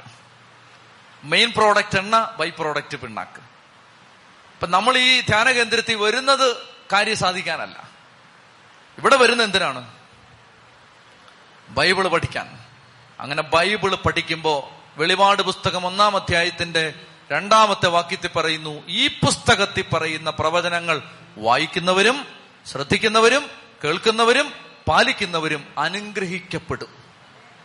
അവർ വാഗ്ദാനമാണ്, വാഗ്ദാനം. അപ്പൊ ഈ വചനം കേട്ടിരുന്നാൽ, വചനം പഠിച്ചു, 1 Corinthians 15 പഠിച്ചു, ഇന്ന് നിങ്ങളുടെ ഭൗതിക വിഷയങ്ങളിൽ കർത്താവ് ഇടപെട്ടിരിക്കും, ഇടപെട്ടിരിക്കും. കഴിഞ്ഞ ആഴ്ച വന്നിട്ട് തിരിച്ചുപോയ ചില ആളുകൾ ഇവിടെ വന്ന് ഇന്ന് എന്നോട് പറഞ്ഞു, അതായത് പോയിട്ട് കർത്താവ് ഇടപെടുകയാണ്. ഇന്ന് രാവിലെ ഒരു സഹോദരൻ വന്നിരുന്നു, ഇതുപോലെ ഒരിക്കൽ വന്ന് പ്രാർത്ഥിച്ചിട്ട് പോയൊരു സഹോദരനാണ്. അപ്പോ ഈ എന്താ പറയുന്നേ, ബോൺമാരോ കുത്തിവെക്കുക, അങ്ങനെ അങ്ങനെ ബന്ധപ്പെട്ട ഒരു സർജറി ചെയ്യണമെന്ന് ഡോക്ടേഴ്സ്, കിംസിലെ ഡോക്ടേഴ്സ് പറഞ്ഞിരുന്ന ഒരു സഹോദരനാണ്. ഇപ്പൊ തിരക്കായതുകൊണ്ട് ദൂരേക്ക് നാട്ടിലേക്ക് യാത്ര പോയിരുന്നു, അതുകൊണ്ട് കണ്ടിട്ട് പെട്ടെന്ന് പോയി. അപ്പൊ ആ സഹോദരൻ പറയും, അങ്ങനെ ഒരു ഒരു ഒരു പ്രത്യേക സർജറി, അത് കിംസിലെ ഡോക്ടേഴ്സ് പറയുകയാണ്. അപ്പൊ തിരുവനന്തപുരത്തുകാർക്ക് കയറി അത്യാവശ്യം കാര്യങ്ങളൊക്കെ അവർ പറയുന്നൊക്കെ കുറച്ച് മെഡിക്കലി കറക്റ്റാണ്. അപ്പൊ അങ്ങനെ പറഞ്ഞിരുന്ന ഒരാളാണ്. പ്രിയപ്പെട്ട സഹോദരങ്ങളെ, ശുശ്രൂഷയ്ക്ക് വന്നു, പ്രാർത്ഥിച്ചിട്ട് തിരിച്ചു പോയിട്ട് അവിടെ ചെല്ലുമ്പോ അങ്ങനൊരു സർജറിയുടെ ആവശ്യം ഈ ശരീരത്തിലില്ല, അങ്ങനൊരു രോഗമേ ഈ ശരീരത്തിലില്ല. പ്രിയപ്പെട്ട സഹോദരങ്ങളെ, ഞാൻ പറയുന്നത് അങ്ങനൊരു പ്രശ്നമേ ആ ശരീരത്തിൽ, അങ്ങനൊരു രോഗമേ ഇല്ല. അപ്പൊ അദ്ദേഹം പറയുകയാണ്, എന്റെ അച്ഛാ എനിക്ക് വിശ്വസിക്കാൻ പറ്റുന്നില്ല. ഭാര്യയും മക്കളും ഭർത്താവും എല്ലാം കൂടെ വന്നിട്ട് ഇവിടെ വന്നിട്ട് ഇപ്പൊ രാവിലെ കണ്ടിട്ട് പ്രാർത്ഥിച്ച് തിരിച്ചുപോയി. കർത്താവ് വചനം കേൾക്കാൻ വരുന്ന മക്കളിൽ ഇടപെടും. അതിന് പ്രത്യേകിച്ച് നമ്മളൊരു രോഗശാന്തി ശുശ്രൂഷയും നടത്തണ്ട, ഇടപെട്ടിരിക്കും കർത്താവ്, ഇടപെട്ടിരിക്കും ദൈവശക്തി, ഇടപെട്ടിരിക്കും. അതുകൊണ്ട് നിങ്ങൾ ഈ ആരാധനയിൽ നിൽക്കുന്ന സമയത്ത് നിങ്ങളുടെ സങ്കടങ്ങളെല്ലാം സമർപ്പിച്ചു, വചനം പഠിക്കാൻ ദാഹം ഉണ്ടാവണം. നിങ്ങൾ ഈ ധ്യാന കേന്ദ്രത്തിൽ ഈ മണ്ണിൽ വരുമ്പോൾ നിങ്ങൾ അനുഗ്രഹിക്കപ്പെടാനുള്ള ഒരു കണ്ടീഷൻ, നിങ്ങൾ ഈ വേദപുസ്തകം കൊണ്ടുവരണം. അത് ഒരു താല്പര്യത്തിന്റെ, അതിങ്ങനെ ഈ ബൈബിളൊക്കെ കൊണ്ടുവരുന്നത് ഒരാളുടെ ഒരു താല്പര്യത്തിന്റെ അടയാളമാണ്. വേദപുസ്തകം എടുത്താൽ, വേദപുസ്തകം പിടിച്ചാൽ അതിനൊക്കെ ഒരു അനുഗ്രഹമുണ്ട്. അതൊക്കെ ഇങ്ങനെ ചുമന്നുകൊണ്ട് വന്നാൽ അതിനൊരു അനുഗ്രഹമുണ്ട്. ഇത് പിടിച്ചാൽ തന്നെ ഉണ്ടല്ലോ കുടുംബം രക്ഷപ്പെടും. വെറുതെ ഇന്നെടുത്ത് ഒരു 10 minutes ഒരു എക്സസൈസിന് പിടിച്ചുകൊണ്ട് നിൽക്കുക. അല്ല ഇങ്ങനെ നിങ്ങൾക്ക് കൈയും കാലും ഒക്കെ ഇങ്ങനെ ഒന്ന് അനക്ക്, ഒരു ശരീരത്തിനൊരു എക്സസൈസ് കൊടുക്കുകയും ചെയ്യാം. ഇതും പിടിച്ചോണ്ട് ഞാൻ വെറുതെ ഇതൊന്ന് പിടിക്കുന്നു, എന്റെ കത്തോലിക്ക നീ ഇത് തൊട്ടട്ടത്ര നാളായി, ഇതൊന്ന് പിടിക്കേ, ഇതൊന്ന് ചങ്കത്ത് വെച്ചാലുണ്ടല്ലോ നിന്റെ കുടുംബം നേരെയാവും. അതിനാമയം പറഞ്ഞോ, അതിനാമയം പറ. ഇത് രക്ഷപ്പെടും. കണ്ടല്ലോ, ഇതെടുത്താൽ അതൊരു ഭാഗ്യമാണ്. ഇതെടുക്കുന്നത്, ഇത് പിടിക്കുന്നത് ഒരു ഭാഗ്യമാണ്. ഇത് വായിക്കുന്നത് ഒരു ഭാഗ്യമാണ്. ഇത് കേൾക്കുന്നത് ഒരു ഭാഗ്യമാണ്. ഇത് പാലിക്കുന്നത് ഒരു ഭാഗ്യമാണ്. ഇത് വിശ്വസിക്കുന്നത്, ഇതൊരു കൊള്ളാവുന്ന പുസ്തകമാണെന്ന് വിചാരിക്കുന്നത് എന്തൊരു ഭാഗ്യമായത്. എന്തൊരു ഭാഗ്യമാണ്. 119 സങ്കീർത്തനം വീട്ടിൽ ചെന്നിട്ട് വായിച്ചു നോക്കിയാൽ മതി. അതിനകത്ത് പറയും ഇത് വായിക്കുന്നവന്റെ ഭാഗ്യം. പ്രിയപ്പെട്ട സഹോദരങ്ങളെ, അതുകൊണ്ട് വചനം പഠിക്കണം. ഒത്തിരി ബൈബിള് പഠിച്ച് അഭിഷേകത്തിലും കൃപയിലും നമ്മൾ വളരണം. അങ്ങനെ വരുമ്പോൾ നമ്മുടെ ഭൗതിക വിഷയങ്ങളിലെല്ലാം കർത്താവ് ഇടപെടും. കർത്താവിന്റെ സന്നിധിയിൽ മുട്ടുകുത്തി നിൽക്കാൻ കർത്താവിനെ വിളിക്കണം, ദൈവത്തെ സ്നേഹിക്കണം, ദൈവത്തിന്റെ പദ്ധതികളോട് സഹകരിക്കണം, കർത്താവിന് വിട്ടുകൊടുത്ത് പ്രാർത്ഥിക്കണം. ആരെ ശ്രദ്ധിക്കരുത്. ചിലപ്പോൾ ഇത്തിരി ചൂടൊക്കെ ഉണ്ടാവും, നമുക്ക് എല്ലാം ആ അസ്വസ്ഥതകൾ പ്രയാസങ്ങളെല്ലാം സഹിച്ച് കർത്താവിനെ ആരാധിക്കാം. കരങ്ങൾ സ്വർഗത്തിലേക്ക് ഉയർത്തിക്കേ, കണ്ണടച്ചേ. മക്കളെ, ഒരു 10-20 പേര് നിങ്ങളുടെ സ്വരം കേൾക്കട്ടെ. നിങ്ങൾക്ക് എങ്ങനെ സ്തുതിക്കണമെന്ന് അറിയണമെങ്കിൽ മുമ്പിൽ നിൽക്കുന്ന കുഞ്ഞുങ്ങൾ സ്തുതിക്കുന്ന ശ്രദ്ധിച്ചാൽ മതി. എങ്ങനെ കർത്താവിനെ വിളിക്കണമെന്ന് നിങ്ങൾക്ക് പരിചയപ്പെടണമെങ്കിൽ മുമ്പിൽ കുറച്ച് കൊച്ചു മക്കളുണ്ട്, 10 വയസ്സുള്ള മക്കള്. അവര് സ്തുതിക്കുന്നത് ശ്രദ്ധിച്ചാൽ മതി. ഉറക്കെ സ്തുതിച്ച് hallelujah hallelujah hallelujah hallelujah hallelujah hallelujah hallelujah hallelujah hallelujah hallelujah hallelujah hallelujah hallelujah hallelujah hallelujah hallelujah hallelujah hallelujah hallelujah hallelujah hallelujah hallelujah hallelujah hallelujah hallelujah hallelujah hallelujah hallelujah hallelujah hallelujah hallelujah. അതിരം തുറന്ന് ഉച്ചത്തിൽ ഈശോയേ,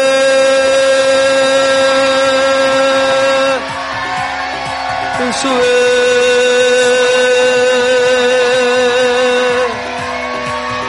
ഈശോയേ,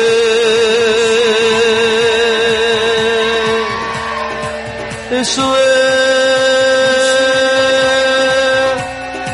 കരങ്ങളിടിച്ച്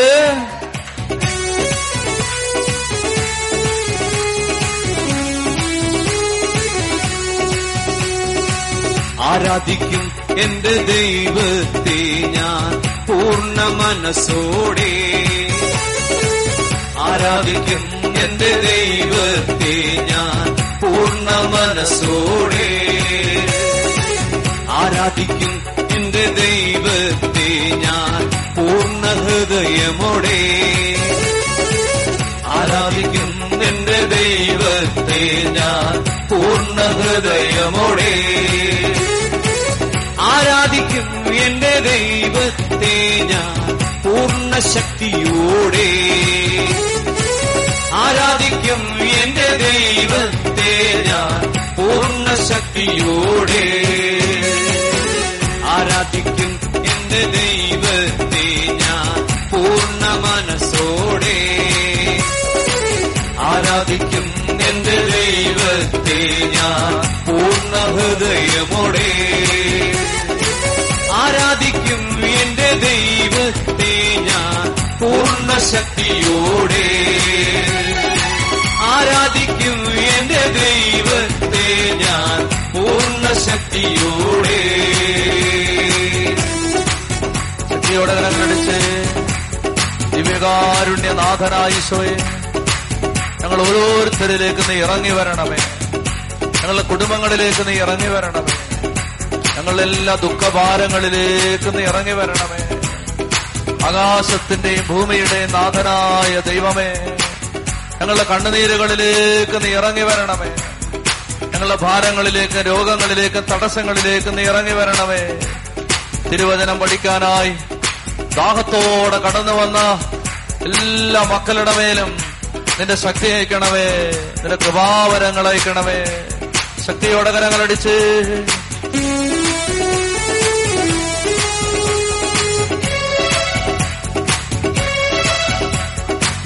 ദാനിയേലേ പോൽ സകലത്തിലും ആരാധിക്കും എന്റെ ദൈവത്തെ. ദാവീദിനെ പോൽ എന്നെ ഞാൻ മറന്നിട്ടും ആരാധിക്കും എന്റെ ദൈവത്തെ.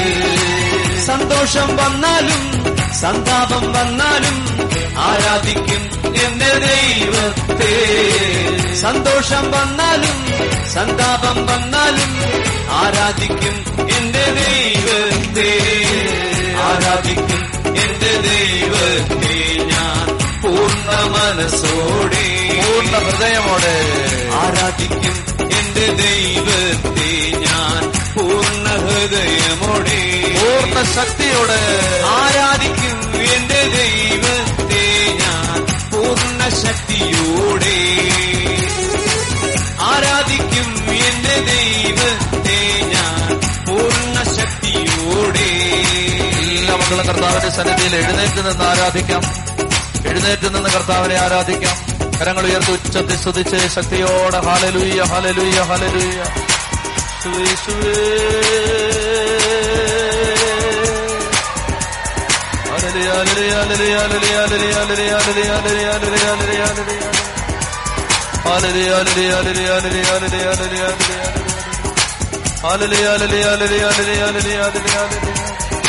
കരങ്ങളടിച്ച് കരങ്ങളടിച്ച്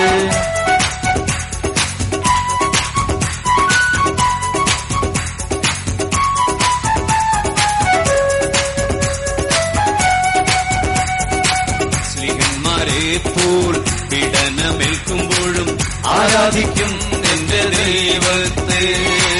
ലോകത്തിൽ ഏകനായി നിന്ദനമേൽക്കുമ്പോഴും ആരാധിക്കും എന്റെ ദൈവത്തെ. വൈരികളെതിർത്താൽ ജീവനെ മറന്നു ഞാൻ ആരാധിക്കും എന്റെ ദൈവത്തെ. വൈരികളെതിർത്താൽ ജീവനെ മറന്നു ഞാൻ ആരാധിക്കും എന്റെ ദൈവത്തെ. ആരാധിക്കും എന്റെ ദൈവത്തെ ഞാൻ പൂർണ്ണ മനസ്സോടെ പൂർണ്ണ ഹൃദയത്തോടെ. ആരാധിക്കും എന്റെ ദൈവത്തെ ഞാൻ പൂർണ്ണ ഹൃദയമോടെ പൂർണ്ണ ശക്തിയോടെ. ആരാധിക്കും എന്റെ ദൈവത്തെ ഞാൻ പൂർണ്ണ ശക്തിയോടെ. ആരാധിക്കും എന്റെ ദൈവത്തെ ഞാൻ പൂർണ്ണ ശക്തിയോടെ. Hallelujah hallelujah hallelujah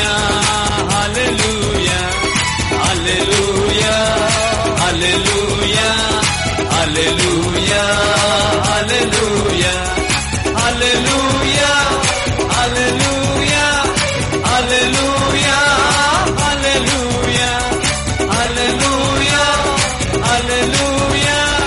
hallelujah hallelujah hallelujah.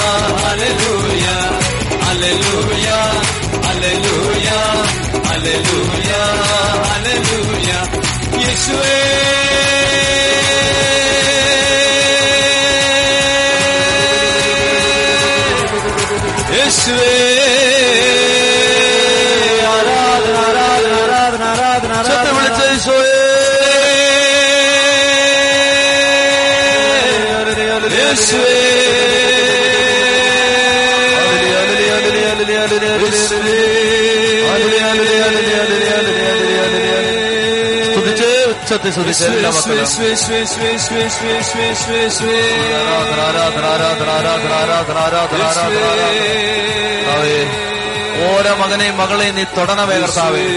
തകർന്ന കുടുംബങ്ങളെ നീ തൊടണമേ കർത്താവേ. രോഗികളായ മക്കളെ തൊടണമേ കർത്താവേ. തകർന്ന കുടുംബങ്ങളുടെ സങ്കടങ്ങളിൽ നീ കടന്നു വരണം കർത്താവേ. നിന്റെ ശക്തിയും നിന്റെ ചൈതന്യവും നിന്റെ കൃപകളും ഈ കൂട്ടായ്മയിൽ ശക്തിയോടെ നീ വർഷിക്കണമേ കർത്താവേ. ശക്തി കർത്താവിനെ വിളിച്ച് ഈശോയെ വിളിച്ചേ.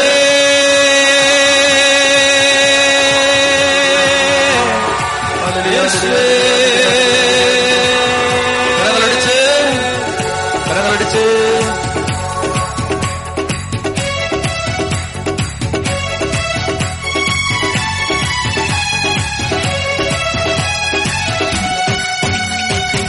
കഷ്ടങ്ങൾ വന്നാലും നഷ്ടങ്ങൾ വന്നാലും ആരാധിക്കും എന്റെ ദൈവത്തെ. രോഗത്തിൻ നോവിലും ക്ലേശത്തിൻ നടുവിലും ആരാധിക്കും എന്റെ ദൈവത്തെ. രോഗത്തിൻ നോവിലും ക്ലേശത്തിൻ നടുവിലും ആരാധിക്കും എന്റെ ദൈവത്തെ. കഷ്ടങ്ങൾ നീങ്ങുവാൻ രോഗങ്ങൾ മാറുവാൻ ആരാധിക്കും എന്റെ ദൈവത്തെ. കഷ്ടങ്ങൾ നീങ്ങുവാൻ രോഗങ്ങൾ മാറുവാൻ ആരാധിക്കും ആരാധിക്കും എന്റെ ദൈവത്തെ, ആരാധിക്കും എന്റെ ദൈവത്തെ ഞാൻ പൂർണ്ണ മനസ്സോടെ, ആരാധിക്കും എന്റെ ദൈവത്തെ ഞാൻ പൂർണ്ണ ഹൃദയമോടെ, ആരാധിക്കും എന്റെ ദൈവത്തെ ഞാൻ പൂർണ്ണ ശക്തിയോടെ, ആരാധിക്കും എന്റെ ദൈവത്തെ ഞാൻ പൂർണ്ണ ശക്തിയോടെ.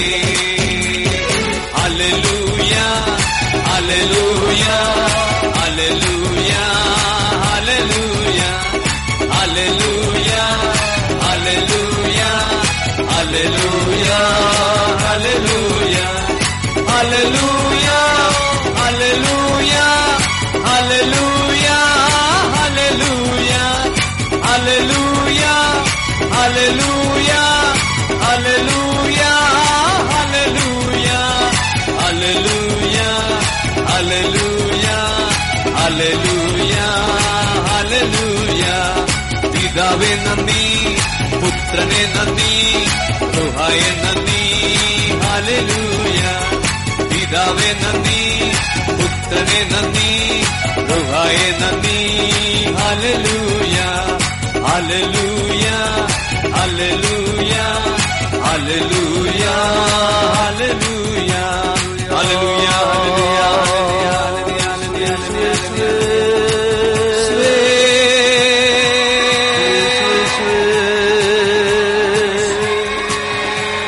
ആരാധിക്കുന്നു, ആരാധിക്കുന്നു, സ്തുതിക്കുന്നു, നന്ദി പറയുന്നു, ഹല്ലേലൂയ. ശിവേ നന്ദി, നന്ദി, നന്ദി, നന്ദി, നന്ദി, ആരാധന, ആരാധന. കരങ്ങൾ കൂപ്പി പ്രാർത്ഥിച്ച്, കണ്ണുകൾ അടച്ച് എല്ലാ ഭാരങ്ങളും കർത്താവിന് കൊടുക്കുക. എന്റെ ഹൃദയപൂർവമായ കടാക്ഷം ഈ ആലയത്തിന്റെ മേൽ ഉണ്ടായിരിക്കുന്നതിനാൽ ഇവിടെ നിന്നുയരുന്ന പ്രാർത്ഥനകൾക്ക് നേരെ എന്റെ കണ്ണും കാതും ജാഗരൂകമായിരിക്കും. കർത്താവേ, അങ്ങയുടെ വാഗ്ദാനമാണത്. പരിശുദ്ധ അമ്മയ്ക്ക് പ്രത്യേകമായി പ്രതിഷ്ഠിതമായിരിക്കുന്ന ഈ ആലയത്തിന്റെ മേൽ നിന്റെ ഹൃദയപൂർവമായ കടാക്ഷം, നിന്റെ പ്രത്യേകമായ ശ്രദ്ധ, അവിടുത്തെ പ്രത്യേകമായ സാന്നിധ്യം ഉള്ളതിനാൽ ഇവിടെ നിന്നിരുന്ന എല്ലാ പ്രാർത്ഥനകളും അവിടുന്ന് സ്വീകരിക്കണമേ. കർത്താവെ, വിദൂരങ്ങളിൽ നിന്ന് നിന്റെ നാമത്തെ ആരാധിക്കാൻ കടന്നു വന്ന എല്ലാ മക്കളുടെയും എല്ലാ നിയോഗങ്ങളും നീ ഏറ്റെടുക്കണമേ. കർത്താവെ, ഈ ആലയത്തിൽ നിന്ന് ഹൃദയം തകർന്ന് ഒരു മകനും മകളും പ്രാർത്ഥിക്കുമ്പോൾ കർത്താവായ ദൈവമേ, നിന്റെ ഹൃദയപൂർവമായ ആശീർവാദം ആ പ്രാർത്ഥനകൾക്ക് മീതെ ഉണ്ടാവണമേ. കണ്ണുനീരെല്ലാം കർത്താവ് കാണണമേ. വേദനിച്ചും ഭാരപ്പെട്ട് നിൽക്കുന്ന മക്കളെ നീ തൊടണമേ. പരിശുദ്ധ കുർബാനയിൽ നിന്ന് നീ ഇറങ്ങിച്ചെന്ന് വേദനിക്കുന്ന എല്ലാ മക്കളെയും തൊടണമേ. ഒരാൾ പോലും അനുഗ്രഹിക്കപ്പെടാതെ ഇവിടെ നിന്ന് പോകാനിടയാവരുതേ. ഞങ്ങളുടെ കൂടെ നീ വരണമേ എന്ന് മോശ പ്രാർത്ഥിച്ചു. ഞങ്ങളെ അനുഗ്രഹിച്ചല്ലാതെ പറഞ്ഞയക്കരുതേ എന്ന് യാക്കോബ് പ്രാർത്ഥിച്ചു. കർത്താവേ, നീ ഇറങ്ങി വരണമേ. കർത്താവേ, നീ ഇറങ്ങി വരണമേ. കർത്താവേ, നീ ഇറങ്ങി വരണമേ. കർത്താവേ, നീ ഇറങ്ങി വരണമേ. എല്ലാ മക്കളുടെയും കണ്ണുനീര് നീ തുടയ്ക്കണമേ.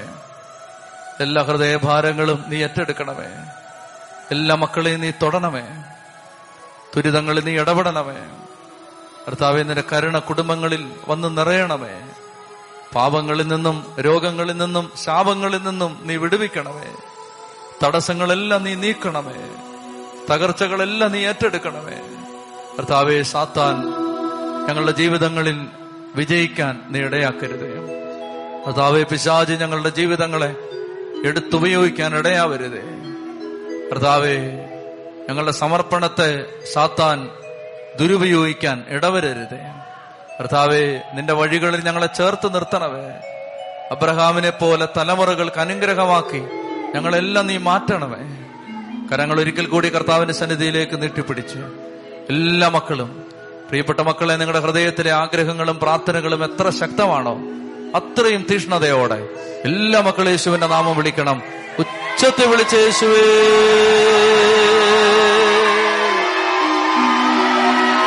വിളിച്ചേശുവേ,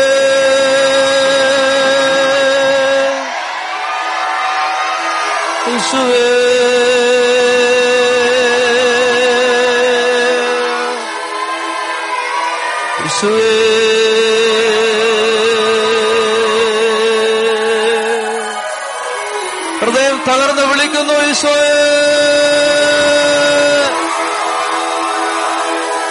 ഈശോയെ,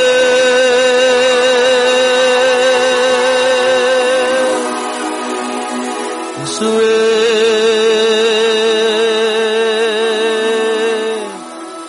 എന്റെ കഷ്ടതകൾ നീക്കിടുന്ന സ്നേഹം, എന്റെ ദുഃഖങ്ങളേറ്റുവാങ്ങും സ്നേഹം, എന്റെ കഷ്ടതകൾ നീക്കിടുന്ന സ്നേഹം, എന്റെ ദുഃഖങ്ങളേറ്റുവാങ്ങും സ്നേഹം, എന്നെ കൈപിടിച്ചു നടത്തുന്ന സ്നേഹം, എന്നെ കൈകളിൽ താങ്ങിടുന്ന സ്നേഹം.